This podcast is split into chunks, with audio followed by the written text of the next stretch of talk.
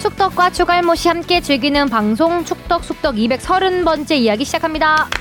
안녕하십니까 주영민입니다. 안녕하세요 주시은입니다. 안녕하세요 박지현입니다. 네, 이정찬입니다. 네 파리 생제르맹 뜬금없는 파리 갔다 오신 아. 거예요? 아니에요. 이거 오버 더 피치에서 음. 인스타에 올라왔더라고요. 그래서 충동 구매 했는데 아, 최- 마침 최근에 봤어요. 네, 나온 디자인이에요, 그러면? 최호근 씨나 한번 언제 한번 불러볼까요? 그 축덕수덕 이- 이런 그 약간의 문화를 만들어 가시는 분이 있어요. 유, 유니폼. 아까 오버드 비치 음, 대표분이시네요. 음, 음. 어, 아. 한번 나와주세요. 아니, 그럼 그러니까 이거를 이게 지금 파리 생제르맹에서 만든 게 아니잖아요. 아니죠. 그 디자인도 아니죠. 아니죠. 아, 그러니까 네, 국내에서 국내- 국내에서 네. 있는 거. 파리 생제르맹 좀뭐 상하치 분리마술 하시는 것 같아요. 그러니까 고개 숙내로. 이, 이 마크를 붙일 수 있는 권리를 산 건가요? 그렇겠죠. 예. 아, 합의를 사서? 했을 겁니다. 네네. 어. 되게 레트로 느낌이에요. 음. 근데 좀 사이즈 선택을 잘못한 것 뽕까지 같긴 한데 넣으면 완전 음. 레트로인데요. 음. 어. 뭐 그냥 크게 읽겠습니다. 그리고 이거 여기 이제 눈 빨갛게 이렇게 그 아, 그 파랗게 사람끼리 한번 이렇게, 칠하고. 예. 음. 아, PSG 깔 자체가 뭔가 옷 만들 때 딱 이뻐요. 이 이뻐요. 남색, 빨간색, 흰색 이 그리고 조합 마크가 자체가. 이뻐요 좀. 네. 에펠탑 딱 아유, 있고. 빠히. 어 이거 잼버리 아니에요 가운데? 선배 잼버리요? 아 잼버리 마크 같지 않아요? 네, 예, 잼버리. 왜 파리에 잼버리 붙여요?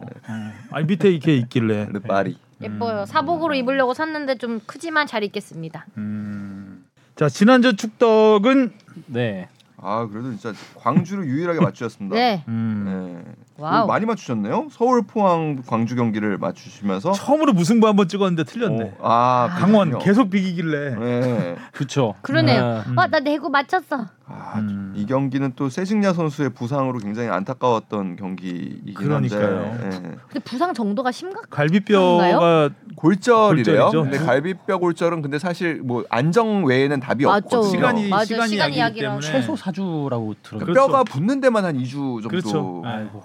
그것도 이제 되게 힘들어요. 어느 정도 골절이냐 실금이냐 아니면 네. 근데 보니까 떨어질 때 그- 찍혔잖아요, 완전. 축구화 뒤에 음. 뒤꿈치 쪽으로 갈비 갈, 그 갈비가 네. 떨어져 가지고 갈비뼈 갈비뼈 힘들어요. 골절이 그냥 실금은 아닌 아닐 것 것 같아요. 그리고 보통 실금이 생기면 저도 이제 골절돼 봐서 아는데 그까지 몰라요. 근데 아. 음. 숨 쉴 때 좀 아프지 따끔따끔 않아요? 숨 쉴 때 등 쪽이 따끔따끔해요. 근데 어, 이상하다 이상하다 하는데 이- 한 2, 3일 정도는 숨쉬기가 겁날 정도로 아. 숨 숨 들이마실 때 고통이 심하거든요. 음. 그러니까 숨 들이마시기가 겁날 정도로 좀 통증이 있어요. 음. 근데 그게 저는 골절인지 몰랐어요. 근데 나중에 건강 검진할 때 엑스레이 찍어 보니까 늑골 골절 흔적 있음. 음. 아. 이게 나오더라고요. 알아서 아, 그냥 또 자연스럽게 또 지나가서. 치유가 된 아, 거예요. 저는 참았죠 그냥. 이게 뭐 어디 갈비뼈가 골절된다고 해서 이게 뚝 부러져가지고 이게 따로 떼어지는 게 아니라 그 골절된 상태로 음. 우리가 근육이 지탱을 해주기 때문에 그 상태로 있는 거거든요. 가만히 있으면 붙어요. 근데 이제 시간이 한 2주 정도 음. 걸리고 제대로 운동하려면 뭐 한 3, 4주 걸리겠죠. 음. 웃지도 못하고. 음. 파이팅. 자 댓글부터 가겠습니다. 아 그리고 참고로 우리 화성- 화성룡 기자는 지난주에 분석 엄청 열심히 했잖아요. 근데 두 경기 맞췄어요. 네. 어두 경기 맞췄어요. 근데 그보다 못한 진영이도 있으니까요. 음, 한 경기네요. 아, 심지어 그것도 딱 하성- 그것도 뭐 맞출 만한 거는 맞췄네요. 어. 서울, 서울. 이, 여- 이 라이벌전에서 수원을 아, 뭐 요새 어떻게 서울이 어려웠겠죠. 예, 수원에 있는 축구팀 때문에 아주 많이 웃습니다. 예, 승전을- 너무한 거 아니에요? 아니요, 근데 실제 실제로 예. 네. 이, 겨- 이 경기 서서 다 끝나고도 이겼고. 이제 그 기성용 선수와 김진규 감독 등의 라커룸 토크가 나왔는데 뭐 우리가 왜 위에 있는지 그러니까 수원 삼성보다 왜 위에 있는지를 경기장에서 보여주자 뭐 이런 얘기를 하는데 뭐 좀 와닿더라고요. 네, 옆에 서울이 좋아요 지금. 음. 다시 4위로 올랐었죠. 와 근데 뭐 더 좋아야죠. 계속 좋아야죠. 사실 근데 경기에서는 뭐 무승부로 끝나거나 졌어도 뭐 이상하지 않은 경기긴 했어요. 그 수원 네. 삼성도 굉장히 공격을 잘했고 정말 골키퍼의 선방이 돋보였던. 최철원 골키퍼인가요? 예. 네. 다시 봅니다. 최초롱 골키퍼. 네. 지난번에 제가 울산전 가서 보고 깜짝 놀랐거든요. 네. 그러니까 조현우 선수도 굉장히 잘 막았지만 최철원 골키퍼도 정말 잘 막았거든요. 음. 그래서 와 FC 서울 골키퍼 좋네. 음. 네. 어 저런 골키퍼가 있었어. 그러네요. 신났네. 네. 어. 신났어요, 지금. 우리 진영이 신났어. 진영이가 웃으면 또 FC 서울은 또 아니, 아니. 한풀 꺾인다. 네. 올라가야 돼. 오랜만에 좀 파이널 A에서 노는 모습 좀 보고 싶습니다. 음. 네. 댓글 볼게요. 댓글일까요? 네. 토끼 52님이요. 금요일 새벽에 업로드라니 야근? 이번 편 캐리하는 하성룡 기자님을 보고 지친 주영민 기자님. 주하나 빵냐빵냐 너무 귀엽. 음. 대전 수원 FC CPK 와우. 음, 와우. 그렇죠. 하승용 기자한테 멍석을 한번 깔아줬더니 아, 신나셔서. 안 내려와요 안 내려와 어, 마이크 잡고 그냥 음. 오랜만에 래퍼 빙의하셨어요. 어, 거의. MC 하. 예. 끊느라고 힘들었습니다 지난 네, MC 하 다음 오 뉴네임이 세시네요. 대신 읽어드릴게요. 장군님이시네요 어, 닉네임이 아, 대가의 장군님께서 네. 광주 부럽당 수원 감독으로 오세요. 네. 어, 이종일 감독 대단한 것 같긴 해요. 대단해요. 그렇죠. 음. 네가 가라 내가 갈까님이요. 지난 댓글 피드백을 주셨어요. 아 AFC 경기 때문에 키치 SC 팀에 전주 종합 제공하려 했는데 잔디가 다 죽어서요. 그래서 전북현대 클럽하우스까지 얘기 나온 상황을 얘기했습니다. 아. 야구는 자동차 호랑이 팀 2군 유치설이요. 음. 기자님 말씀처럼 차두리는 코치로 이재용 코치가 음. 피지컬 코치로 정리가 되었군요. 축덕숙덕에서의 따끈따끈한 소식. 음, 네. K리그 리뷰를 먼저 해주셔서 주말에 K리그 1, 2 모두 빅 경기들이 나온 것 같습니다. 이번에 아시안게임 중계는 어떻게 구성이 되나요? 스브스는 아직 자세한 홍보가 없어서 궁금하네요. 물론 스브스를 보겠지만 음, 아시안 게임 중계는 다 하죠. 네. 예, 지상파 3사는 일단 기본적으로 다 하고 요새 저희 막 나오지 않나요? 중계 진을 그- 궁금해하시는 아, 거예요. 맞아요. 네. 해설진 네, 해설진. 말씀 네, 같아요. 저희는 이제 배성재 캐스터가 당연히 하고 박지성 지금 뭐, 어드바이- 아니, 아니, 아니, 어드바이저. 어드바이저 아니야. 아, 디렉터야. 뭐, 아, 아, 저 무슨 디렉터죠. 디렉터인데 음. 디렉터 음. 박지성 전설께서 하십니다. 네. 아 그리고 저 장지현 씨도 네. 같이 네. 하고요. 네. 예 사커 사커님이요 강원 FC 투치 같은 투치 같은 선수의 파울이 강투지 얘기하는 거겠죠. 네. 그 투지, 구- 구 투지 아니에요? 투지 현 투지가 됐죠. 네, 아, 음. 투치 같은 선수의 파울이 프로야구였다면 아마 여론과 각종 매체 난리가 나고 웨이버 공시 방출 등 대단한 음. 반향이 있었을 거예요. K리그가 예전보다는 인기라 해도 그 규모가 찻잔 속의 태풍 수준인 것이 선수에겐 참 다행인 것 같습니다. 프로야구라 치면 팀 성적이 그모양의 팀의 단장이나 사장이 화가 많이 나셨네요. 네, 제가 아주 그냥 쉽지 않아요. 네. 팀의 단장이나 사장이 고- 고- 골대녀 여자 연예인들 감독을 수년을 하게 놔두겠습니까? 화가 많이 나셨어. 네. 인기 어제 골대 없음을 출신 약간 화날라 네. 네. 지금. 당황했어요. 네, 팔을 떨렸거든요. 인기 없음을 현장의 선수, 감독, 프론트들이 오히려 즐기는 느낌이죠. 네. 자 질문입니다. 아시아 쪽은 그들만의 잔치이긴 해도 아시안 게임이 연속성 있게 화제가 되고 올림픽이나 월드컵급 대회 본선 진출 자체가 힘들고 성적을 기대할 수 없는 동남아나 스포츠 약소국들의 정신 승리 대회로 나름 의미가 있는데요. 유럽이나 미주, 남미나 아프리카도 대륙별 올림픽 류의 이런 대회를 하긴 하나요? 음, 뭐 있어요. 그리고 제일 유명한 거 중에는 커먼웰스 게임이라고 해가지고 영연방 국가들이 그건 뭐 하는 올림픽 종합 다음으로 대회. 치죠. 그 예. 지역에서는 굉장히 그래서- 크- 굉장히 큰 대회입니다. 그거. 심지어 육상 선수들 중에 그러니까 올해는 커먼웰스 게임을 내 고향에서 한다고 해서 세계 선수권을 포기하고 음. 커먼웰스 게임을 나가는 선수들도 있을 정도. 세계 선수권을 포기하고요. 예, 예. 예전에 영국이 굉장히 많은 지역을 지배했잖아요. 그쵸. 네, 해가 그래서- 지지 않았죠. 네, 해가 음. 지지 않는 나라라고 할 정도로 네, 그 영국 지배하에 있었던 팀들이 그 잘하고 좋아하는 스포츠가 대부분 비슷해요. 음. 럭비 뭐 그쪽 부- 부분에서 그래서 그런 쪽에서 이제 그 공통점이 있기 때문에 그 영연방 국가들이 모여서 하는 게임들은 굉장히 큰 대회로 치죠. 뭐 이렇게 약소국들의 정신 승리 대회라고 이렇게 폄하하시지는 않아도 되고요. 그러니까 기본적으로는 대회가 자주 그리고 국제 대회에서 가까운 국가들끼리 또 자주 경쟁을 해봐야 우리의 위치도 알고 또 나아갈 수 있는 경기력 위지나 향상 부분에서 도움이 되는 부분이 있어서 잘 됐으면 하는데 사실 아시안 게임은 한중일 세 나라 팀 그러니까 세 나라의 각축 전으로만 사실 집중된 지가 좀 너무 오래됐고 음. 이제 그에 비하면은 이제 또 한중일 입장에서는 이 대회가 좀 좁게 느껴지고 음. 나머지 나라들 입장에서는 또 그 벽을 넘기가 쉽지 않아서 조금은 좀 정체성이 아, 애매해지는 부분이 그런 없지는 부분이 않습니다. 있죠. 그래서 이제 음. 동남아시아 같은 경우는 아시안 게임보다 C 게임이라고 예, 동남아시안 네, 동남아시안 음. 게임. 게임을 더 중요하게 생각을 하죠. 오히려 네. 이제 레벨이 좀 맞는 그렇죠. 팀들끼리 음. 거기 더 재미도 있고. 그렇죠. 라이벌리도 강하고 예. 음. 아, 앞부분 잠깐 얘기를 네. 하면 강투지 선수는 이번에 세징야 반칙 얘기하는 거죠? 네. 그 말씀. 음. 그거 같죠? 잘 이- 이번에 입- 좀 잘. 과격하긴 했죠. 네. 근데 좀 본의 아니게 떨어지 그러니까 바닥으로 뭐 떨어지면서 세징야 선수 좀 의도는- 운이 좀 네. 많이 없었죠. 음. 음. 그리고 뭐 세징야 선수가 직접 SNS에 네, 글 하- 남겼잖아요. 네, 남겼죠. 네, 투지 선수 너무 막 이렇게 비난하는 글 달지 말라고. 음. 또 끝나고 근데 나서 대구 팬 나한테- 입장에서는 화나죠. 아, 그래서 음. 삼자 팬 입장에서 봐도 세징야 선수 다치는 건 정말 마음 마음 아프더라고요. 그러니까요. 찡할 정도로. 음. 다들 아, 다치지 않고 골도 기가 막히게 넣었는데 그죠? 그러니까요. 음. 그리고 마침 또 골 넣은 경기에서 이렇게 됐는데 음. 뭐 축구라는 종목이 몸싸움이 기본적으로 있는 종목이고 그다음에 뭐 야구는 그렇게 몸싸움이 있기는 사실 어렵잖아요. 그래서 그런 부분에서 오는 차이이지 뭐 예 이렇게 또 야구에서 예. 몸싸움이 있으면 이제 웨이버 공시 방출 뚫 수밖에 없긴 어. 해요. 뭐 네. 음. 그건 이제 뭐 벤치 클리어링이란 얘기니까 네. K리그 응급실이며 주, 오랜만에 보내주신 것 같아요. 네. 응급실님. 뭐, 보여줘야지. 주영민 기자님께서 말씀하신 전북과 서울의 개막 그러니까 경기는 2016년이 맞습니다. 한종희 아나운서가 TV 방송에서 주기자라고 부르겠습니다라고 했을 때와 확연히 달라진 풍채를 보고 깜짝 놀라서 사진을 찍었어요. 음, 아그 놀라서 찍으신 거구나. 사진을 이렇게 보는 이때가 지금보다 한 8kg 정도 더 음. 나갔을 때. 아. 제 인생 몸무게 절정기. 이때는 이제 운동 거의 안 하고 이제 좀, 바삐 가고 계시네요. 네, 좀 술독에 빠져 있던 자세히 보여드리고 친구를 잘 만나서 술독에 빠져 있던 시기였던 것 같습니다. 이 사진 어떻게 찍었나 그러니까 이걸 싶어요. 어떻게 갖고 계셨는지 네. 이 사진이 뭐냐면 이때 이제 개막전이었는데 FC 서울 팬들이 이제 버스 두 대인가 세 대를 아, 대전해서 네네네. 왔어요. 와가지고 여기 그- 전북이에요? 예 전북이에요 전주예요 아, 전주성 전주구나. 전주성이구나. 어, 앞에 이제 관중석으로 올라가는 계단인데 어 그때 이제 FC 서울 팬들 버스에서 내리는 거 촬영하고 인터뷰 좀 따고 이제 관중석에 관중석으로 따라 올라가는 음. 그 장면입니다. 그 뒤쪽에 보니 머리 보이는 부분들이 네. FC 서울 팬들이고요. 아 그렇군요. 네. 그러니까 이걸 또 찍으시고 간직하시고 네. 그러니까 이거 네. 참 또- 춥다고 또 쉽지 않으셨을 텐데. 들으시고. 데스티니다 데스티니. 이때가 제가 이, 이 전해까지 2015년까지 야구 팀장을 하다가 음. 2016년부터 제가 축구 팀장을 했었거든요. 그러니까 축구 팀장 첫 해여서 아. 음. 제- 제가 이제 개막전이니까. 아. 의욕, 예, 개막전이니까 아. 의욕적으로 제가 이제 갔던 기억이 나네요. 음. 그래서 이때 리포트를 했더니 야, 쟤 야구만 하는 애인데 댓글이 음. 쟤 야구만 하는데 아. 왜 축구장 와서 저러고 있냐 그러고 뭐 이런 오. 댓글도 달고 약간 이제 축구 팬들과 야구 팬들이 서로 약간 그 싫어하는 그런 아.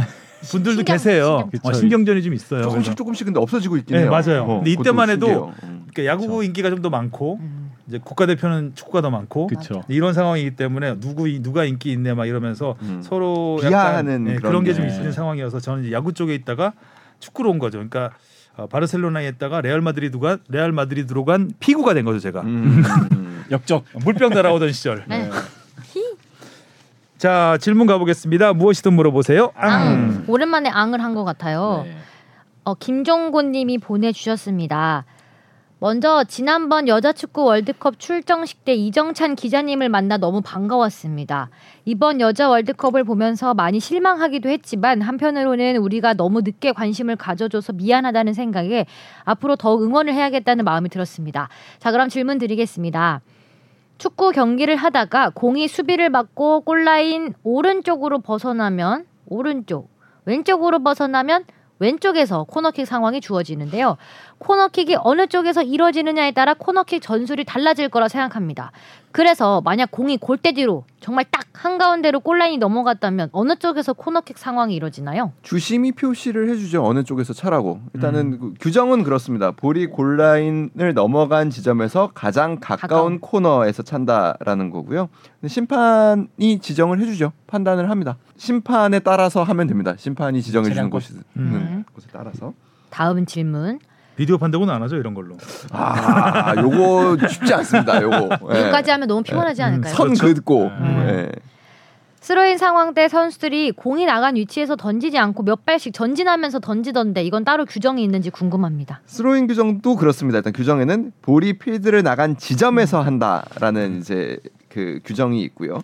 프리킥도 마찬가지죠. 얼- 최근에 이제 MLS에서 메시 선수가 반칙을 당한 지점에서 프리킥을 차야 되는데 조금 더 유리한 곳으로 옮겨놨어요. 아. 네. 그러니까 심판이 맞아요. 음. 이 위치 아니다. 다시 갖다 놔라라고 하니까 갖다 놓는 척만 하고 심판 딴 데보다 다시 갖다 놨어요. 심판이 다시 보고 너 거기 아니라고 얘기했잖아. 옆에 했어. 알겠어, 알겠어 하고 영어 놓은 모르는 척 해야죠, 다음에 거기서. 다시 또 갖다 놓는 뭐 이런 일단 모습들이 놓으면서 있는데. 슬쩍 굴리기도 하고. 예, 예, 예.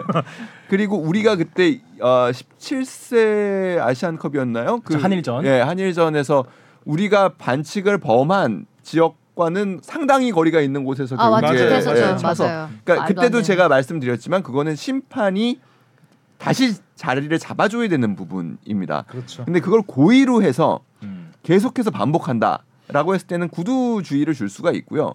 근 그게 지나치다. 그래서 결국에 플레이의 재개를 지연한 경우 음. 이 경우에는 경고를 줄 수 그렇지. 있죠. 또 뭐 스로인 같은 경우에 또 경고를 줄 수 있는 또 재미난 게 원래 스로인 때는 2m 정도 떨어져 있어야 되거든요. 수비수 같은 아. 경우에. 근데 만약에 그 안에 계속 있는다. 이거는 부당하게 혼란을 주거나 방해했다라는 이유로 반스포츠적 행위로 바로 경고가 주어질 수 있는 어. 겁니다. 아, 바로 음. 네. 그런 경우는 많지는 않죠. 많지는 않죠. 네. 그리고 네. 보통 2m는 보통 넘습니다. 그렇죠. 예. 그리고 하나 요거 규정 찾다가 재밌는 게 있어가지고 하나 찾아왔는데요. 코너킥에서 차는 선수가 이제 상대편 골대에 바로 넣으면 골이 되잖아요. 네. 음. 근데 이게 어떻게 잘못 이런 경우가 나오지는 잘 않습니다만 우리 골대에 넣었어요. 아. 이런 경우 코너킥을 코너킥 아니, 상황에서요? 코너킥을 만약에 음. 어유 대단한데? 이- 예, 대단하긴 아니, 하지만 그러니까 예를 들어서 골키퍼까지 나가서 코너키에 가담하는 경우 네. 있잖아요. 그- 그, 때 우리 골문으로 참면 한번 차면 들어갈 수 있죠. 빗 맞아서 예를 들어서 예. 힘껏 찼는데 빗 맞아 가지고 아주 힘차게 빛나 빛나 바람이 불었어. 왼쪽 골대로. 그렇죠. 확 휘어가지고 기가 막힌 골이 됐다. 그러면 아무리 골키퍼가 전력 질주해도 못 따라가는 경우가 있을 수 있죠. 간혹. 아, 네. 그러니까 제가 본 적은 없습니다. 본 적은 없지만 이 소설을 써도 이렇게 쓰면은 네. 근데 규정에 나와 있어요. 골로 인정이 되지 않습니다. 어? 아, 우리 왜요? 우리 골문에 넣으면 네, 이 경우에는 상대 그렇게 들어가면 들어간 상태로 인정하지 않고 상대 팀에게 코너킥이 주어집니다. 아. 아. 희한하다. 그럼 네, 이제 다, 저도 올- 다, 골이 아. 돼도 네. 다 우르르 와야 되겠네. 저도 예, 코너킥 규정을 보다가 이런 게 있었구나. 아, 코너킥 라는 걸 때 처음 맘 봤어요. 놓고 근데 그 우리 우리 골대 쳐도 우르르 된다. 딱 왔는데 이게 실수로 된 거니까 네. 미안하니까 어. 이쪽에서 다시 우리 쪽 골문으로 넣으면 다시 와야죠. 네. 아. 그게 매너일 수도 있다. 음. 음. 스포츠 맨십. 어, 음. 그런 것도 규정이 있네요. 네, 그게 규정에 있어서 좀 이번에 찾다가 좀 신기했습니다. 그러니까 그 별의별 가능성을 다 염두에 두고 규정을 음. 만들잖아요. 그러니까 뭐 흔히 있는 경우는 당연한 거고 만에 하나 이런 경우가 생길 수도 생기면. 네. 있는 경우까지 이제 뭐 법률도 마찬가지고 법률도 정말 법률을 읽다 보면 세상에 이런 일이 있겠어라고 음. 하는 것까지 규정해 놓은 것들이 꽤 있어요. 그런 것처럼 뭐 어, 보고 싶긴 하네요. 재밌네요. 네, 보고 예. 싶긴 하네요. 언젠가 규정- 한번. 규정집에 나온 대로 한번 이런 것들이 일어나면 재밌을 것 같긴 그렇게 한데. 차기도 어렵겠다. 네. 음. 아, 마지막 질문은 음, 네. 개인적인 질문이지만 이번 아시안 게임 출장은 어느 기자분이 가시나요? 이정찬 기자님은 늘 가실 때마다 좋은 성적을 거두고 오시고 하성룡 기자님은 지난 아시안컵 때 바로 청취자까지 돌아오셨던 네. 알아 이제. 기억이 아, 네, 참. 내부에서는 많이 하는 다행히 얘기거든요. 이정찬 기자가 갑니다 이번. 아, 다행이다. 아, 에. 이정찬 기자님이 가신다고 합니다. 하성훈 기자는 제가 막았어요. 발목을 잡았습니다 제가. 근데 또 근데 이게 계속- 3회 연속 우승이 걸려 있단다. 근데 우리에게 또 그런 것들도 있거든요. 저희가 잘한다고 해가지고 보도를 하면 그 선수가 그 보도 나간 날부터 꼭 못합니다. 그러니까 의식을 해. 그래서 이게 음. 맞아요. 지금 팬들이 아실 정도가 됐으면 이제는 꺾일 때가 됐다. 어, 라는 음. 부담스럽겠다는 생각- 거죠? 예, 생각이 드네요. 네. 자 이슈 포커스로 가보겠습니다.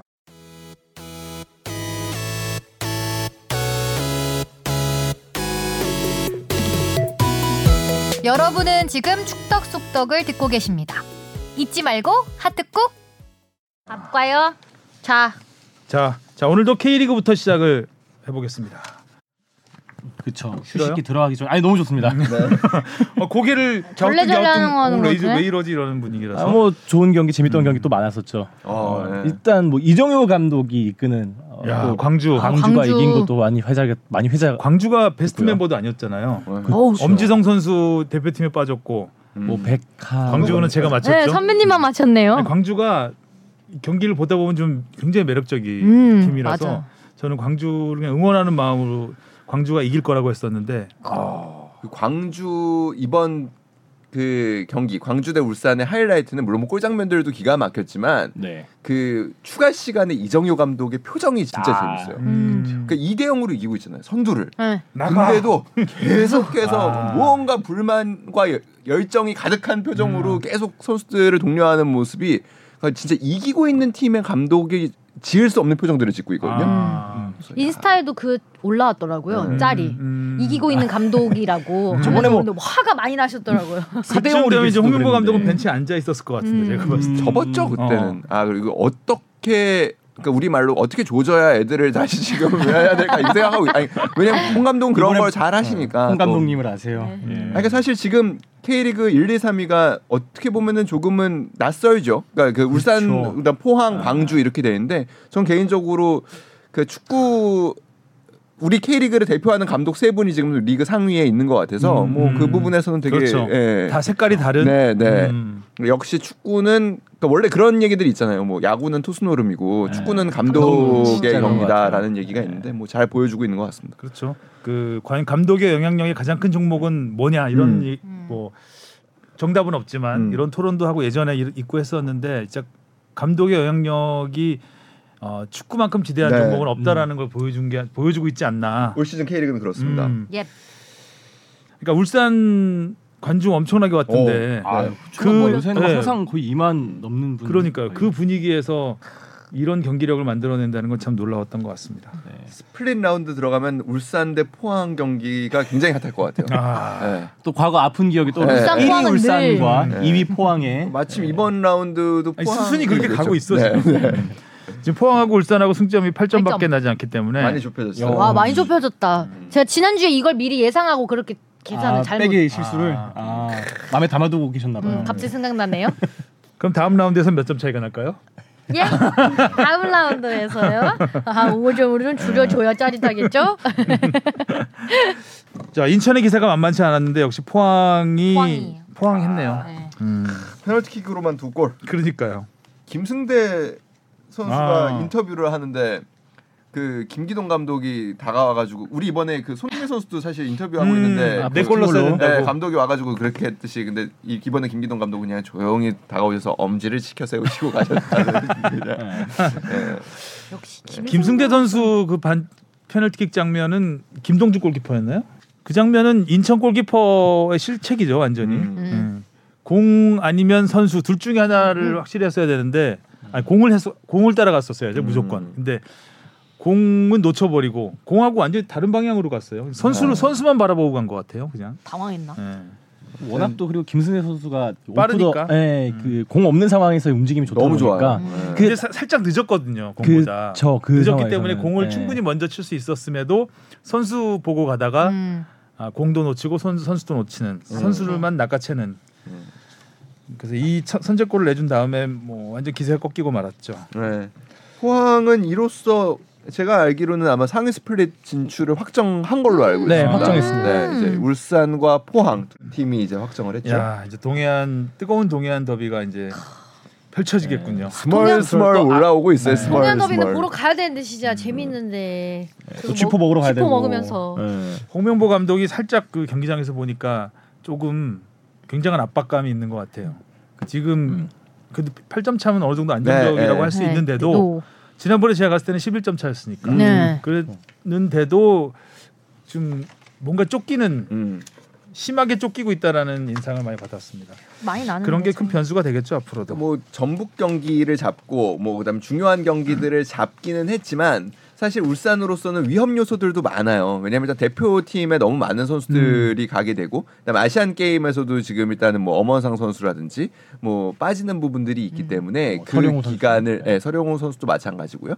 그 기간을 굉장히 지혜롭게 잘 넘겨야 할 것이고 사실은 박용우 선수 빈자리에 대한 부분이 사실 그렇게 예. 그때부터 사실 예, 꺾였잖아요. 예, 이제 오늘 예. 김영호 얘기가 선수 나오고 부상도 있- 있었지만 예. 음. 갑자기 뜬금없이 막 하위권 팀들한테 잡히기 시작하더니 그러니까요. 이번에도 뭐 다시 좀 그 현대가 더비에서 이기고 나서 상승세를 만드나 그러니까 싶었다가 리그를 재밌게 만들어 주시려고 그러는 것 같아요. 그러니까 사실 아, 뭐 큰 그림. 개- 예, 개인 그 인터뷰에서는 그런 얘기를 하셨죠. 7, 8월에 잃은 승점이 너무 아쉽다. 그러니까 사실 음. 그때 이, 잃지 않아도 될 승점들을 좀 많이 잃어서 많이 잃었죠. 그럴 것만 챙겼으면 사실 지금쯤이면 굉장히 여유 있게 앞서 나갈 수 있었는데 어느 순간 한 자릿수예요. 이제 이제 뭐 포항이 맞대결도 한 번 또 남아 있기 때문에 최근 10경기 승률이 5할이었던 것 같아요. 제가 음. 기억으로 4승 2무 이무- 4패인가? 네, 사승 이무 4승 2무 4패. 음. 자, 그리고 이승우 선수가 아, 요즘 야. 굉장히 뜨겁습니다. 세 경기 연속 골인가요? 그렇죠 어. 세 경기 연속골 자, 왜 이렇게 수- 잘해? 수원 FC가 이게 떨어질 듯 떨어질 듯 하더니 다시 지금 어, 안정적으로 지금 오히려 격차를 벌리고 있습니다. 맞아요. 하위권하고. 일단은 다이렉트 강등권에서는 조금씩 멀어지는 모양새고 근데 그 뭐 김동현 감독도 얘기했지만 일단 현실적으로는 이제 승강 피오를 준비를 해야 되는 음. 그 승강 피오까지 생각을 해야 된다라는 이야기를 하긴 아. 했지만 아무튼 뭐 지금 상승세가 굉장히 좋지요. 그리고 네, 이승우 맞아요. 선수는 진짜로 뭐 조금 뒤에 전화 연결을 하겠지만 올 시즌 초반에 굉장히 어려움이 많았어요. 뭐 슛도 많이 하고 경기에서 인상적인 모습을 많이 보여줬지만 어 골과 도- 공격 포인트가 거의 없었거든요. 맞아요. 근데 최근 다섯 경기에서 네 골입니다. 와. 그 앞에서 보여준 전체에서 그러니까 7월까지가 세 골이었는데 음. 최근 음, 다섯 음, 경기에서 네 골을 여름 사나이. 터뜨리고 있으니까 갑자기 왜 그렇게 됐지? 물어보죠 뭐. 음. 네. 전화 바로 해볼까요? 네. 네. 굉장히 매끄러운 진행. 주입식 매끄러움 같은데. 어 네. 미끄러지겠어. 너무 매끄러워가지고 깜짝 놀랐네. 중심 잘 잡고. 안녕하십니까? 네 안녕하세요. 이정찬입니다. 그 먼저 소개부터 드릴게요. 저희 네, 축덕 숙덕 주영민입니다. 안녕하세요. 아나운서 주시은입니다. 안녕하세요. 스포츠 버그 만드는 박진영이라고 합니다. 안녕하세요. 아, 요즘 뭐 굉장히 뜨거운데 일단은 A 매치 휴식기를 조금 가졌죠. 네네. 예, 어떻게 지냈습니까? 해만 3, 4일 정도 쉬면서 뭐 그냥 친구들이랑 가족들이랑 같이 시간을 보내고 이제 오늘부터 다시 훈련을 시작해서 오늘 오늘 훈련하고 이제 또 저희 1박 2일로 음. 뭐 캠프 같은 식으로 이렇게 또 가서 단합회 뭐 이런 거 하고 할 예정이에요. 아, 되게 한국적이네요. 굉장히. 네, 한국 적응하고 있습니다. 어디로, 어디로 가요? 어디로 가요? 어, 장소는? 이번에는 그래도 좀 가까운 어, 용인으로 가는 것 에버랜드 가나 보다. 음. 같아요. 축구 선수인데요.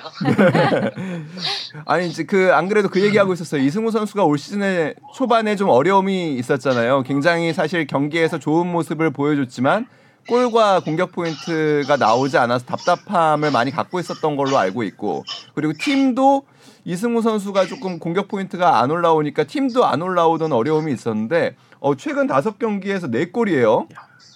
네, 뭐 초반에 뭐 저도 그렇고 팀도 그렇고 좋지 않은 어 뭐 결과 또 경기력이 사실인 것 같아요. 근데 뭐 그 안에서의 이유가 있었고 또 뭐 저도 개인적인 뭐 팀과의 이유 이유도 있었고 사건도 있었고 그러면서 어뭐 집중해야 할 시기에 집중을 하지 못하고 좀 어, 겉돌았던 그런 부분이 있었던 것 같아요. 음. 그러면서 뭐 저도 어 그런 부분이 어떻게 보면 경기장까지 어 이어졌던 것 같고 이어졌으면 안 됐지만 또 이게 뭐 저도 사람인지라 좀 그랬었던 것 같고요. 어 그러다 보니까 뭐 초반에 성적이 좋지 않았던 것 같아요. 요즘 근데 왜 이렇게 잘하는 거예요? 그 사이에 무슨 변화가 있었던 거예요? 어 뭐 저도 솔직한 마음을 감독님한테 이야기하고 또 감독님과의 어 이야기를 통해서 저도 어 이제 뭐 팀 성적이 성적이 워낙 좋지 않았고 뭐 그러다 보니까 일단 어 감독님과의 대화가 저는 가장 중요했던 것 같아요. 그 음. 대화를 하고 저도 솔직한 마음을 털어놓고 어 감독님과의 대화를 하면서 그런 부분이 아무래도 저한테는 좀 더 어, 집중을 할 수 있게 해준 그런 요인이 됐던 것 같아요. 어, 감독님이 해주신 말씀 중에 음. 좀 소개해 주실 말씀 있을까요? 가장 인상적이었던 멘트? 근데 뭐 정말 어, 저도 말을 하고 싶지만 개인적인 그런 아, 감독님과의 이야기였고 비밀 유지 계약이라도 서약서라도 말을 하고 싶지만 또 음. 그런 부분에 아. 있어서 감독님과의 저의 저의 대화를 또 이런 아, 음. 미디어에 노출하기에는 아. 저도 좀 어, 알겠습니다. 조심스럽기도 하고요. 이게 뭐 뭐 궁금해하실 것 같은데 뭐 이적 얘기는 전혀 아니고 이적에 음. 대한 아. 얘기는 아니고요. 그냥 음, 뭐 제가 생 제가 느꼈던 뭐 초반에 그런 뭐 많은 변화가 있으면서 느꼈던 제 심정이나 음. 음. 뭐 제 생각을 음. 솔직하게 이야기했고 그러다 보니까 뭐 감독님도 초반에 뭐 저도 경기를 많이 나가지 않았던 것도 사실이고 음. 뭐 그러면서 뭐 제 이야기를 솔직히 하고 감독님도 그걸 들어주시고 좀 더 대화를 하면서 뭐 그걸 풀어갔던 게 제가 봤을 때는 음. 가장 큰 요인 중 하나였던 것 같아요. 요즘도 같이 차 타고 출퇴근하시나요? 아 요즘 감독님이 다른 데로 가셔가지고 아, 이사 가셨어요? 예, 이사 가셔가지고 아. 이제 좀 멀어졌습니다. 아. 그게 시작 아니었을까요? 뭔가 그 서로 간의 가, 그, 그 솔직하게 멀어지는- 왜 이사 갔는지 얘기해라 뭐 아니, 이런 전혀 얘기 감독님과의 문제는 전혀 아니었고요. 지금도 농담입니다. 뭐 시- 시즌 초반에도 중반에도 지금도 감독님과의 관, 관계는 항상 음.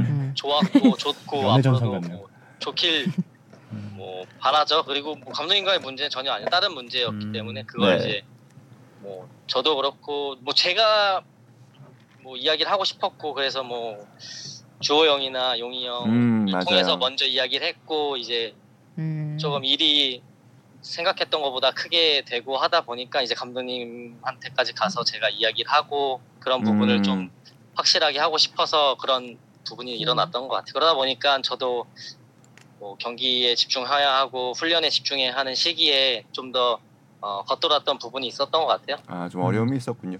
이승우 선수 전화 연결한다고 그러니까 팬들이 되게 많은 또 재밌는 질문들을 보내주셨어요. 그래서 주시은 아나운서가 좀 질문을 좀 네. 대신 드릴게요.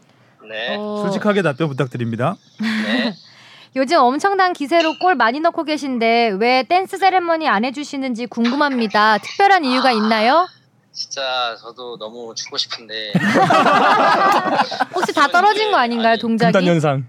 아니 이번 연도에 홈에서 한 골밖에 못 넣었어요. 다 아, 원정에서 성적이 좀 넣고. 올라와야 팀 성적이. 네, 그리고 또 아 이게 좀 밑에 플레이오프에 있는데 춤을 추는 게 맞나 싶고 아 듣고 그래도 또 뭐 또 항상 따라가는 골 막 지고 있을 때 음. 넣는 골막 1대1 되는 골 그러다 보니까 아 이게 맞아요. 해야 되나 음. 하면 또 괜히 음, 업보로 좀 돌아요. 그럴 것 같고 음. 그러다 이- 보니까 음. 이제 아 못추게 되는데 이제 남은 경기에서 이기, 이길 때 골 넣어서 꼭 줄게요. 네, 네. 신나게 한번 쳐주세요. 그 다음에는 작년처럼 올해도 최종전에서 팬들에게 유니폼을 벗어줄 건지 벗어준다면 어디까지 벗어줄 건지 참고로 승우 선수 양말이라도 갖고 싶은 초딩 승우 형은 나의 메시 피켓 들고 응원 다니는 초딩이래요 아, 초등학생 질문, 예. 어. 팬이래요. 질문 주신 분이 기억하시나요? 어떤 거요?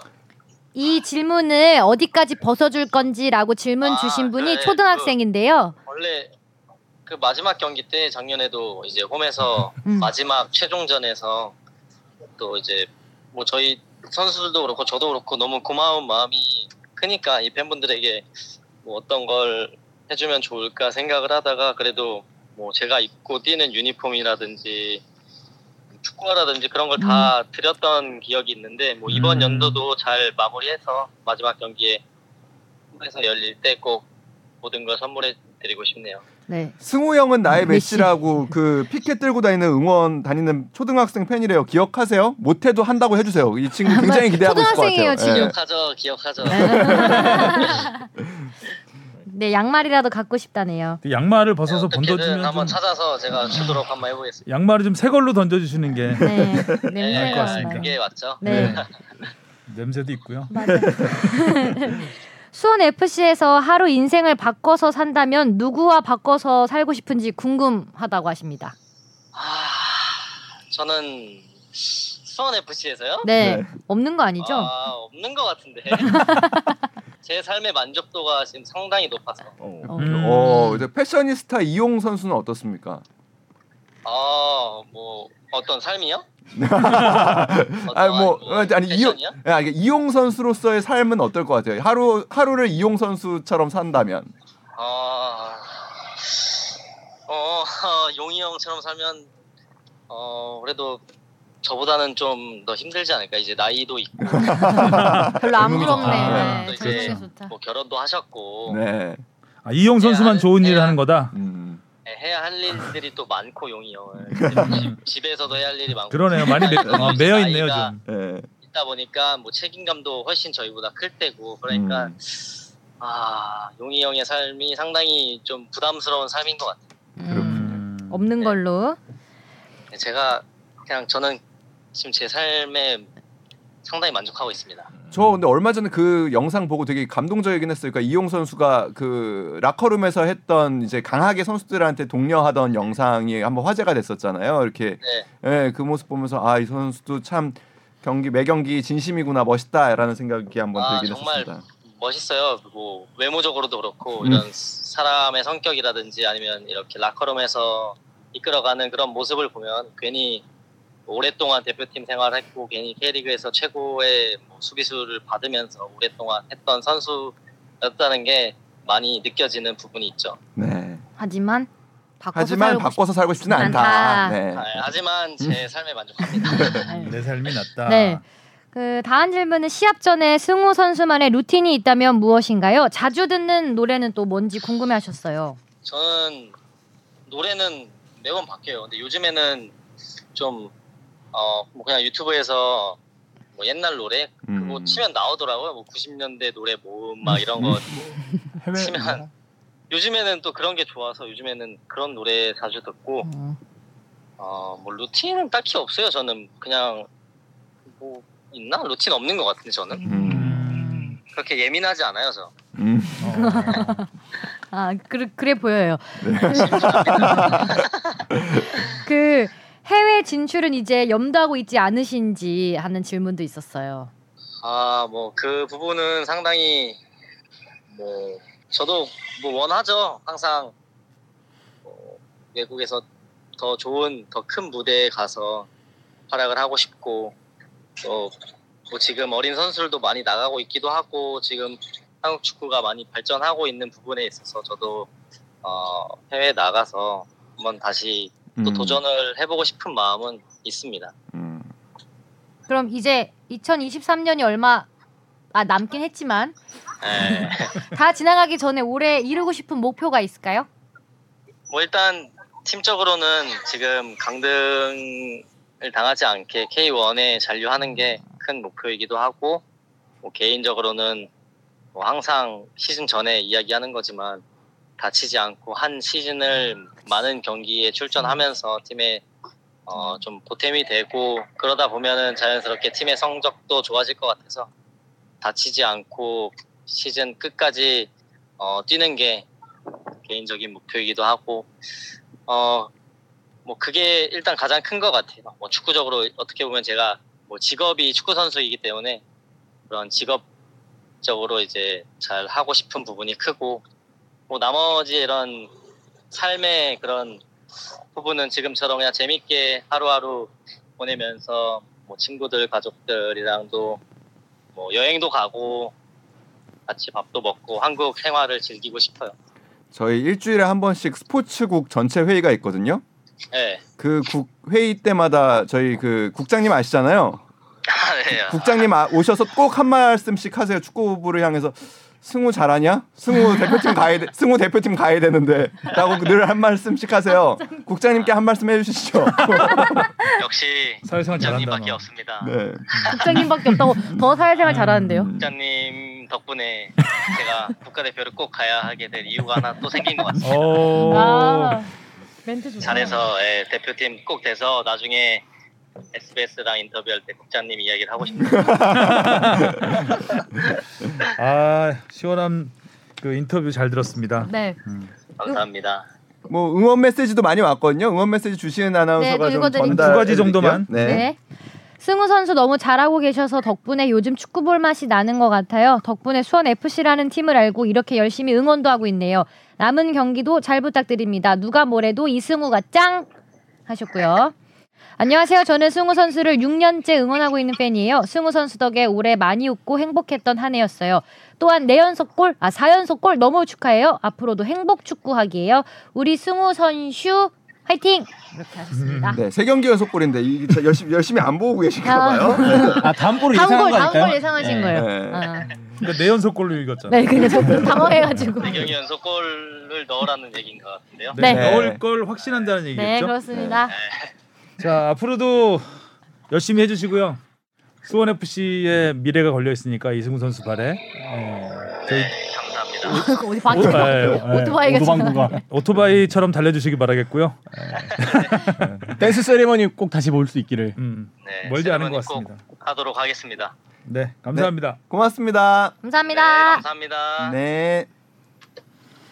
아 역시 이승우 선수가 말을 SBS 해설을 하- 한 다음에 더 는 네. 여- 것 같아요. 여유가 생긴 것 같아요. 네. 어, 여유도 생기고 그러니까 내용도 굉장히 있고 음. 어. 삶의 여유도 생긴 것 같아요. 뭔가 음. 전에는 약간 쫓기는 마음이 있었다고 하면은 이제 뭔가 더 넓게 바라보고 지금 삶의 만족도 워낙 많이 한다고 하시니까. 뽕 PD가 제일 쫓기는 것 같죠? 여기서? 승우 선수도 나이를 먹는 거죠. 음 아니 그 간단하네요 해석이. 어. 우리 여자 월드컵 때 이제 이민아 그 위원이 이제 해설위원으로 왔었잖아요. 첫 경기 끝난 다음에 이승우 선수한테 전화가 왔대요. 그 강의를 해주겠다. 야. 일타, 일타 강사를 해주겠다. 그렇게 하는 거 아니다. 흰색 강이. 네. 누나 그거 아니야. 그래서 그 이야기를 또 듣고 또 그 국장이 되게 귀여워하시더라고요. 국장님의 포켓 포켓보이. 음. 네. 근데 앞에 그 이승우 선수 그 음. 힘들어 어려움이 좀 있었던 것 어려움 우리가 같아요. 몰랐던 어려움이 네, 음. 있었나 있었나 봐요. 봐요. 어, 아니, 상당히 소문들은 있었어요. 어. 어, 그러니까 팀 내. 알려지진 않은 거죠? 예, 음. 어려움이 좀 있고 그래서 좀 이승우 선수가 조금 어. 그 아까 뭐 본인의 스- 표현을 그대로 인용해서 좀 겉돌고 있다라는 이야기가 아. 있긴 했었어요. 예. 다행히 잘 극복해서. 네. 네. 이유 이게 없는 얘기- 부진은 없었네요. 그러니까 음. 그러니까요. 얘기 들어보니까 상당히 마음고생이 좀 심했던 생각보다 더 심했던 것 같아요. 자, 불케이리그는 계속 재미있게 이어질 것 같고 이제 A 매치를 앞두고 유럽파들이 아주 날라다녀. 날아다녀요. 뜨거웠습니다. 일단 손흥민 선수의 가사네요. 헤트트릭. 네.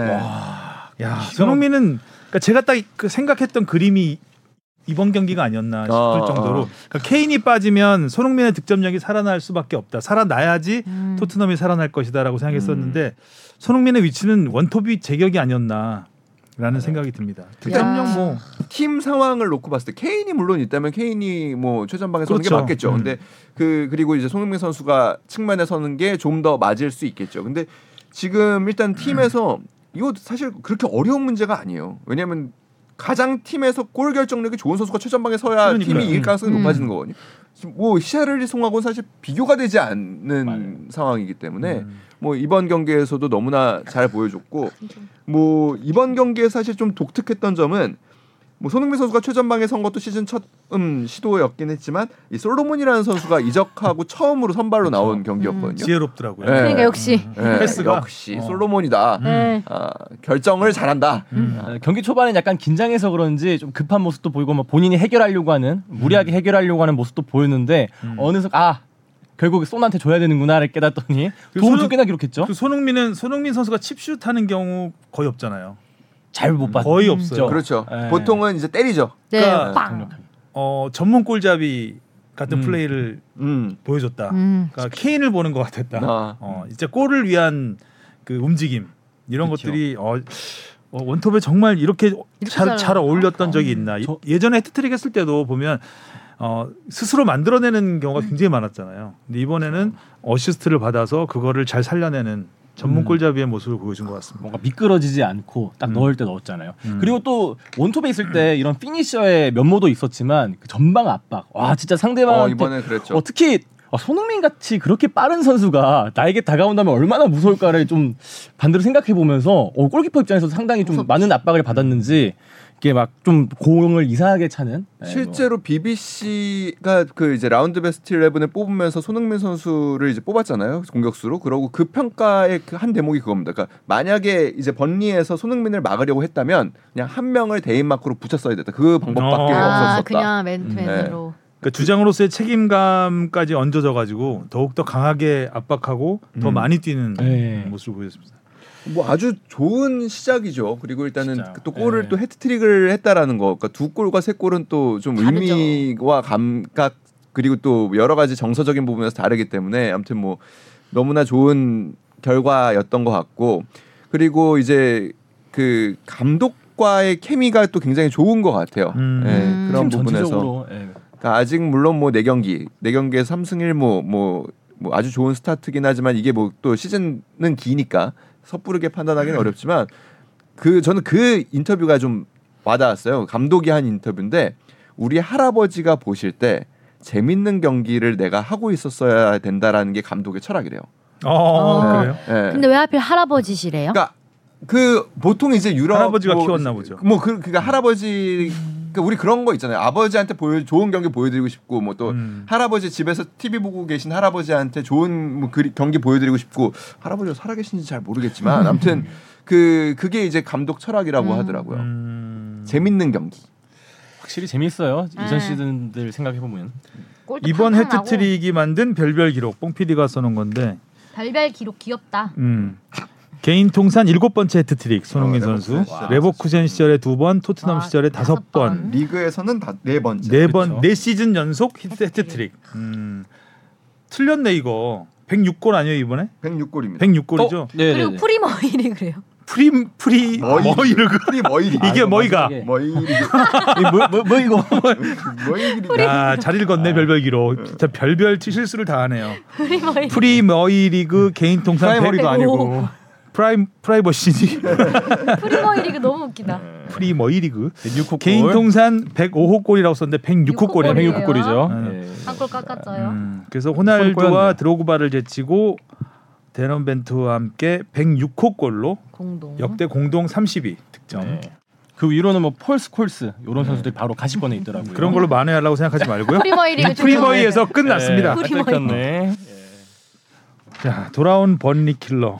음. 못 봤냐? 번 러이라고 안 썼냐? 혹시? 야, 아 아무튼 다행- 근데 요런 거 조금 그 뭐 우리는 늘 그렇게 쓰긴 하지만 뭐, 워낙 뭐 골- 손흥민 선수가 그뭐 상대로 안 넣어본 팀이 이제 거의 별로 없어요. 그렇죠. 이런 식 그러니까 모든 골, 아, 골을 넣을 때마다 뭐 킬러라고 하면 돼. 다한번몇 번 넣어봤기 때문에. 뭐 하면 이제 노란색 유니폼 킬러. 근데 이제 번리전 70m 질주골이 있기 워낙- 때문에 워낙 이상- 워낙 이상적이죠. 강렬했죠. 네. 푸스카스상을 받았던 어, 손 로몬 조합 이거는 뭐 원래 있는 말이에요. 맞는 것 아, 같아요. 요거 나온 거 이번- 많이 나왔어요. 이번에- 이번에 나온 거예요? 솔로몬이랑. 어, 손흥민과 솔로몬 손로몬 음, 저 솔손수건 어, 어떨까요? 뭐라고? 되- 됐고요. 아니야, 네. 발음도 안 되잖아 지금. 뭐이라고? 뭐이라고? 무리야. 프리 뭐이리고? 어. 솔손수범 하겠습니다. 프리머 이름 진짜. 두고두고 회자될 것 같은데요 프리머이 리그 자 그리고 BBC 베스트 11이 됐고요 그리고 헤트트릭이 세개나 나왔어요 이번에 그러네요. 네. 아, 헤트트릭 혼란. 헤트트릭 했죠. 그리고 음. 시, 시즌 그러네요 헤트트릭이 헤트트릭 했네요 그리고 시즌 첫 헤드트릭이 아무튼 손흥민, 손흥민 선수 선수입니다. 조금 네. 빨랐죠 혼란보다. 그 다음에 혼란 그 다음에 퍼거슨 퍼거슨은 어, 이연세에도 연세. 음. 다시 선수로 네, 복귀하셔서 음. 공지- 굉장히 젊어요. 페널티킥이 하나씩 들어가 있고 그죠? 예. 혼란과 퍼거슨은 페널티킥이 하나씩 들어가 있고 손흥민 선수는 페널티킥 없이, 없이. 필드골로만 아, 아 맞아 그것도 얘기 나오죠. 그래서 이 레버쿠젠 시절부터 달성했던 헤트트릭들이 아, 페널티킥이 없네요 어. 음. 모두 다 페널티킥 없이 또 만든. 올 시즌에 많이 하나 안 내서. 근데 기대하는 부분 중에 하나가 그게 그쵸. 있어요. 케인이 빠졌잖아요. 아, 그러니까. 그래서 PK 전담을 누가 할 것이냐 아. 가능성이 있어 보여요. 근데 지난번에 승부차기 한 번 했잖아요 예. 네. 그 막힐 뻔했잖아요 근데 그래도 1번 키커로 나와서 나오긴 넣었으니까 했는데. 넣었으니까. 아마 가, 가슴 진짜 깜짝 놀랐을 거예요 차고 제가 알기로 근데 손흥민 선수가 그렇게 그 페널티킥을 차는 걸 좋아하는 스타일은 아니에요. 네, 아니에요. 음. 그런 그런 책임감 때문에 차는 거야 그냥. 그런 압박감을 싫어하는 것 같아요 음, 이렇게, 힘들어요. 예, 잔머리를 써야 되잖아요 이건 굉장히 다른 사람이 차는 것도 잘 못 봐요. 네. 그쵸, 그- 뒤돌아봤죠. 황- 예, 예전에 예. 황희찬 잘했다. 예. 황희찬 찰 때 아시안 네. 게임에서 스트레스 음. 받아요. 네. 예. 그때 진짜 재밌던 상황이었죠 그때가. 예. 황희찬 선수 굳이 자기가 차겠다고 예, 아니 그 감독이 이진현 차라고 고기 지시를 했는데 됐다고. 어. 그냥 여보하면 나 됐다고 내가 차겠다고. 아 그래도 자기가 차고 차겠다는 맞아. 선수 있으면 감독 입장에선 좋을 것 같아. 뭐가 좋을까? 저는 그럴 것 같은데. 아, 나중에 괜히 자신 없는 나중에- 선수가 나중에 차는 혼내기 것보다. 좋죠. 아, 그 그날 예, 그날 안 그래도 이제 그, 그 경기 끝난 다음에 최용수 감독이랑 술 마시는데 이, 이 장면 갖고 얘기했었거든요. 자기였으면 가만두지 않았다고. 좋아요. 네. 자 그리고 황희찬 선수도 골을 넣었고요 아 어깨 슛. 네, 어깨 슛. 뭐, 어깨 슛. 그거 깜짝 속았잖아요 다 헤딩 슛인 줄 알아. 근데 저런- 아니 어깨. 어 나중에 슬로모로 보니까 어깨더라고요 근데 어쨌든 머리는 돌렸잖아요 머리를 그러니까 어깨에 맞추려고 머리를 돌린 셈이 됐죠 그, 머일 머일이라. 머리를 머이골 네, 머이골 머이라. 뭐, 머이라고 뭐 골. 어. 아, 그래서 과거에 2010년 그 남아공 월드컵 어? 때서 이정수 선수가 넣었던 해발 슛. 아, 해발 슛. 아, 해발 슛 예. 그렇죠. 핵개 슛. 아, 아 황희찬 선수는 저, 그래도 저번에 그 부상 때문에 교체 당하기도 하고 뭐 햄스트링 다시 또 올라오나 싶었더니 금방 또 다행히 복귀해서 괜찮아요. 예. 아 계속 근데 이게 좀 무한 굴레처럼 굴러가는 게 조금 아쉽긴 해요. 이게 교체돼서 나왔을 때 좋은 모습 보이고 그 좋은 모습 보여서 선발 선발 나오면 전시면 다치고. 부상 당하고 계속 예. 아, 계속 데뷔우스의 그렇게- 아니, 때처럼 계속 그렇게 가면 되긴 해요. 근데 쉽게 돌아오기가 쉽지 않다는 거지 부상에서. 정말 관리를 열심히 하는 선수 중에 한 명인데. 1년에 10골은 늘 걸요. 한 시즌에 그렇게. 예. 이번 골이 아마 리그 통산 10호 골이었을 겁니다. 아 통산 1 0 없어요, 없어. 네. 음. 준비 안 올해 네, 이번 시즌 아무튼 풋볼. 클린스만 호 클린스만 감독은 어, 네. 굉장히 지금 해피할 것 같아요. 일단 손흥민 선수가 네, 원톱에서 그런 모습을 보여줬다는 거는 지금 원톱이 제대로 안 쓸 선수가 없는 상황에서 손흥민을 아 요렇게 쓰면 좋겠다라는 게 생겼을 것 같고 그 유럽파 좋아하는 감독이 지금 유럽파에서 지난주가 난리 났었잖아요. 음. 난리 네, 났어요. 난리 났죠. 조규성 선수 돌아왔죠. 돌아오고. 오영규 선수도 돌아왔어요. 뭐 조금 뭐 플레이는 좀 아쉬웠지만 아무튼 본인 그 경기 또 보러 가셨더라고요. 또 아 열심히. 그렇죠. 준비 뭐 잘했죠. 그 조규성 선수 돌아와서 그 도움도 했고 음. 홍현석 선수 어, 멀티골 넣으면서 팀 승리 어, 이끌었고. 난리 났네. 예, 뭐- 김민재 선수 뭐 여전히 계속 어쩌 잘하고. 잘하고. 예. 뭐 좋아요. 이제 이기기만 하면 돼요.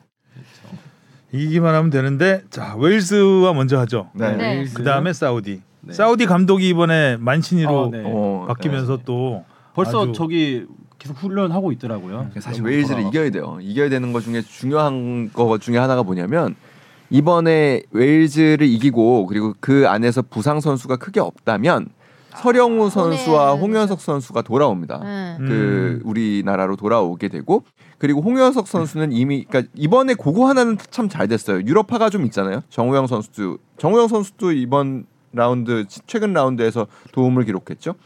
조금 도움이라고 하기 조금 민망할 수는 그렇죠. 있지만 네. 여튼간에 여튼간에 정우영 선수 그리고 박규현 선수 그리고 홍현석 선수 이 해외파들이 다 아시안 게임 그 차출 문제를 풀었습니다. 음. 그래서 A 매치 기간이 12일에 끝나고 사실상 아, 바로 19일까지의 합류할 수 있어요? 네, 일주일의 어. 시간이 있지만 지금 박규현 선수, 정우영 선수는 이미 합류를 했고요 팀에 음, 그리고 그 홍현석 선수도 팀과 그 문제를 풀었다고 해요. 음. 그러니까 이제 1차전 끝나면은 그 두 선수가 일찌감치 팀에 올 수 있고 음. 그러면은 황 감독이 가장 고민했던 이제 측면 수비수에 대한 고민은 약간 덜고 음. 음. 갈 수 있는 부분이 생기고 이강인 선수 말씀을 드리면은 이강인 선수 같은 경우에는 이제 10, 12일까지가 구단이 얘기한 재활 기간이었잖아요. 음. A 매치 기간까지는 재활을 해야 할 것 같다. 그러고 이번 주에 이제 공운동을 시작을 했다는 거죠. 그리고 음. 많이 회복 속도는 생각보다는 빠르다. 굉장히 음. 빠르다. 그러니까 결국에 12일까지 재활 기간으로 뒀기 때문에 13일에는 우리 대표팀에 공식적인 답변을 주기로 했다고 합니다. 음. 몸 상태는 어떻고 이 선수를 언제 내보낼 건지. 어 근데 팀에서는 지금 그- 또 요것도 하나 또 장점일 수도 있는데 파리 생제르맹 경기는 파리가 거의 홈 경기도 예- 원정 경기도 거의 시간을 정하더라고요.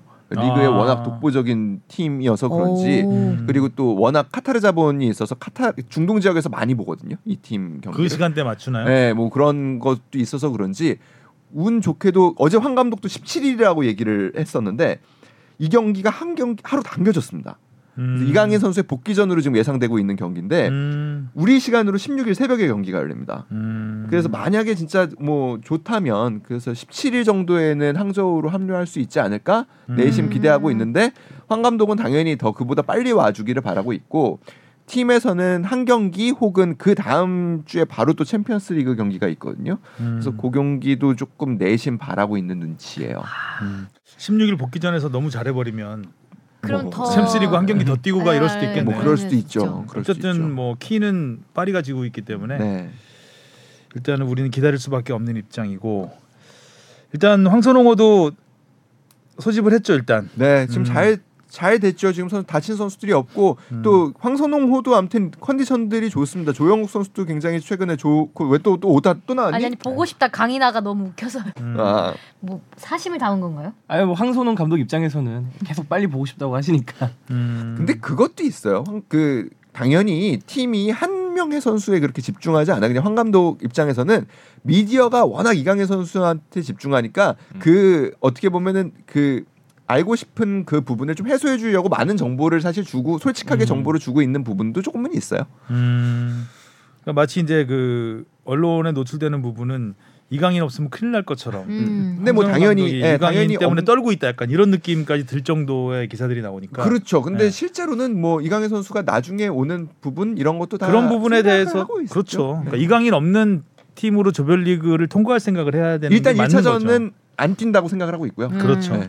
자 그리고 여자 축구 대표팀도 이제 아시안 게임 앞두고 소집이 됐습니다. 이민아 선수가 합류를 했습니다. 네. 어. 오. 굉장히 큰 힘이 되겠죠. 네. 이민아의 공백이 굉장히 컸던 것 같아요. 저는 지난 월드컵에서 그렇죠. 그런 감초 같은 역할이 좀 있어야 되는데 뭐 창의적인 패스도 좀 뿌려줄 수 그렇죠. 있고 많이 네. 뛰고 뭔가 좀 연결고리가 있어야 되는데 그 부분이 좀 부족했. 지선 어떤- 선수가 워낙 외로워 보였으니까요. 음. 그러니까 이민아 선수가 내린 판단은 그거였어요.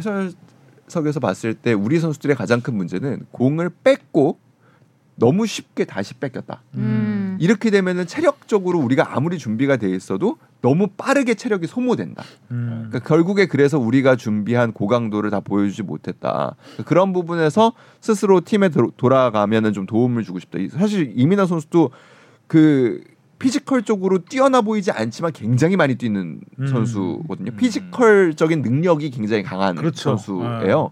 그래서 그런 부분에서 좀 기대가 되고 뭐 농담처럼 그런 얘기도 했죠. 유부녀 선수지만 미혼의 초심으로 돌아가서 경기를 뛰고 싶다고. 아 오히려 근데 여자 선수들 같은 경우는 30대가 30대 들어서면서 더 기량이 만개하는 경우가 많아요. 음. 음, 음. 그리고 기량이 꽤 오랫동안 유지되는 경우도 많고 어린 선수들보다는 오히려 남자 선수들은 좀 반대인 것 같고 30대가 되면서 좀 꺾이는 게 있는데 여자 선수들은 오히려 그 미온의 기량보다는 유부녀의 기량이 더 나을 수 있다는 거. 골대녀에서도 그렇지 않습니까?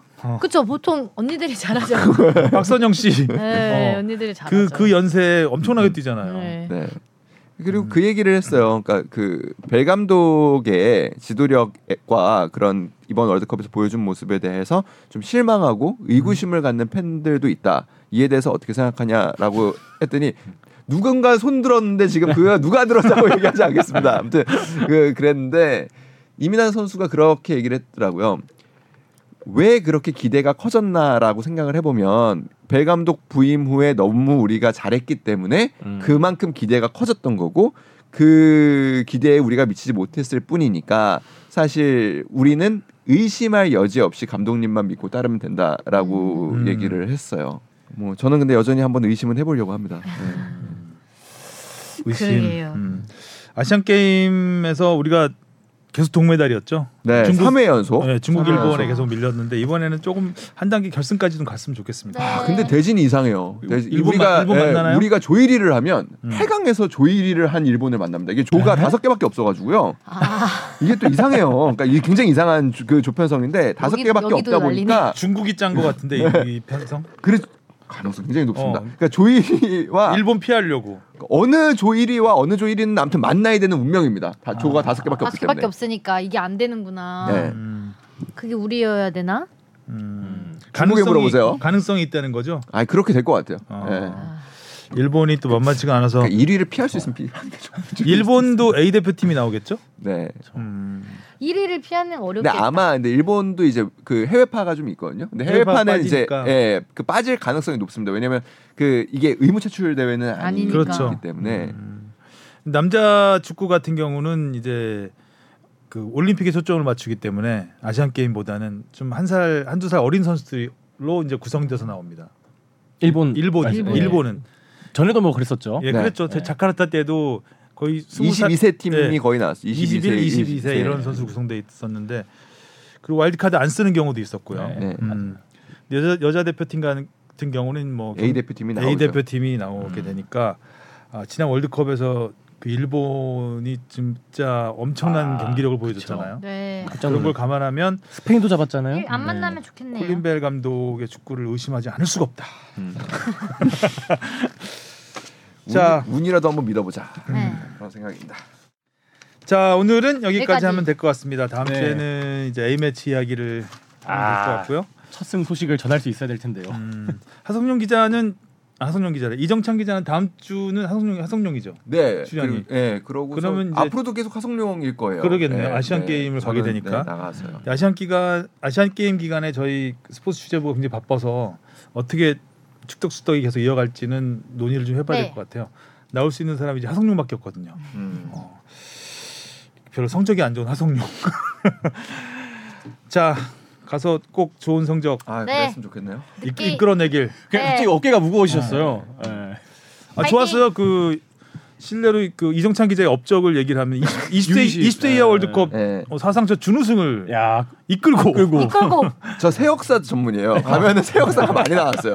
이번에도 박항서 감독의 이제 어, 베트남. 스키커 베트남. 아, 아, 그 뭐 어마어마한 광경을 봐- 보고 왔고요. 음, 아무튼 이번에도 가서 좋은 역사 네. 네. 보길 바라겠습니다. 자 수고하셨고요. 다음 주에 만나요. 안녕. 안녕.